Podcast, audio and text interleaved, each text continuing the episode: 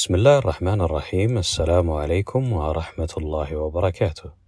أنا ماجد السفياني مقدم بودكاست جرعة تفاؤل.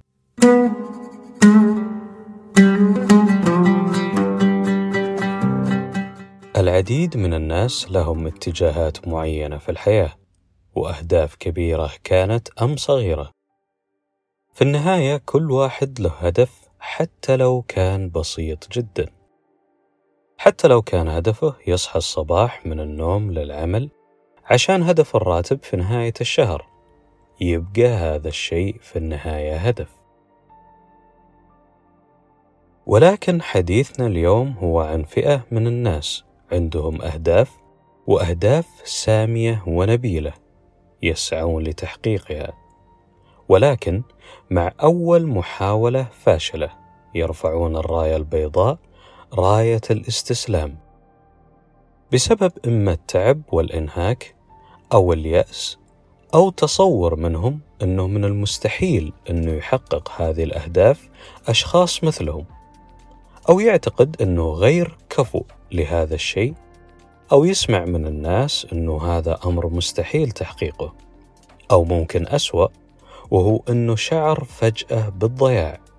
وأنه جاهل تماما بالطريقة اللي تجعله يحقق هذا الهدف.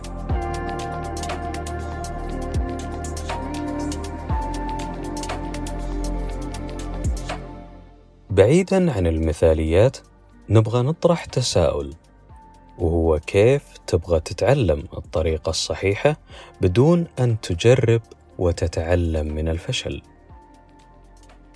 لا يوجد إنسان فشل في أمر معين ولم يتعلم منه دروس كثيرة جدا.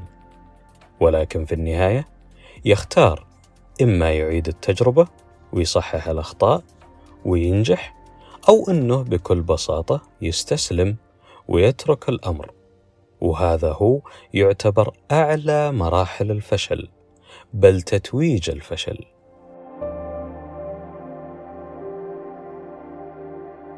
طبعا كلنا نتفق أن الفشل في أمر ما ثقيل على النفس وقد يكون من الصعب تقبله ومذاقه مر.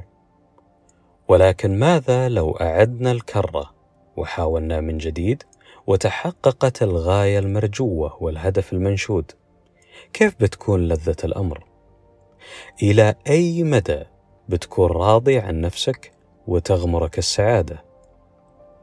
عيش الشعور وتخيل إلى أي حد بتكون فخور بأنك استخدمت محاولاتك الغير ناجحة لتصنع منها طريق أو سلم يوصلك إلى هدفك اللي أنت قاتل من أجله.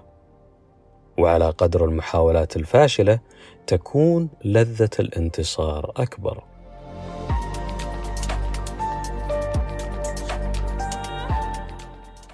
ثق وتأكد أن بعض الأمور الجميلة في حياتك لا تأتي دائما إليك على طبق من ذهب. نعم تحدث أحيانا، ولكن هذا يندرج تحت مبدأ لكل قاعدة شواذ. ولكن الأصل في الأمور هو أنه يجب علينا السعي للحصول عليها.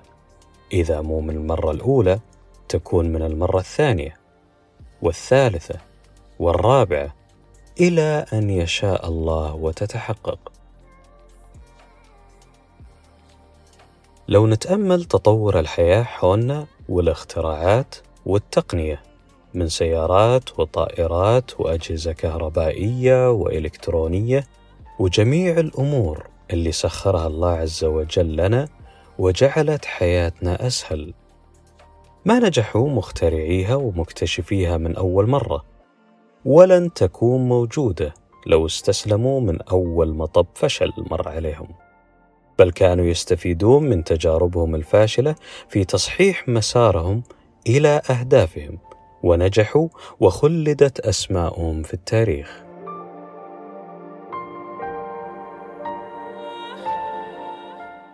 يجب علينا أن نتصالح مع الفشل ونتقبله كما هو وأنه ليس نهاية العالم. بل ربما قد يكون البداية لحياتك الجديدة بنسخة أفضل من حياتك قبل أن تفشل. طالما أنك تفشل معنى ذلك أنك موجود. طالما أنك تفشل معنى ذلك أنك تتقدم للأمام. طالما أنك تفشل معنى ذلك أنك تتعلم الاتجاه الصحيح اللي يجب عليك أن تسلكه. تصالحنا مع الفشل لا يعني أننا نهمل ولا نحرص على أن نبدأ بطريقة صحيحة ولكن بنفس الوقت لا نجعل الخوف من الفشل عذر لعدم خوض التجربة.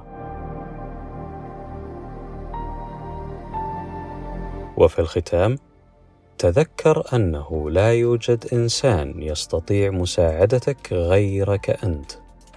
وهذه جرعة التفاؤل اليوم. وأنا ماجد السفياني والسلام عليكم ورحمة الله وبركاته.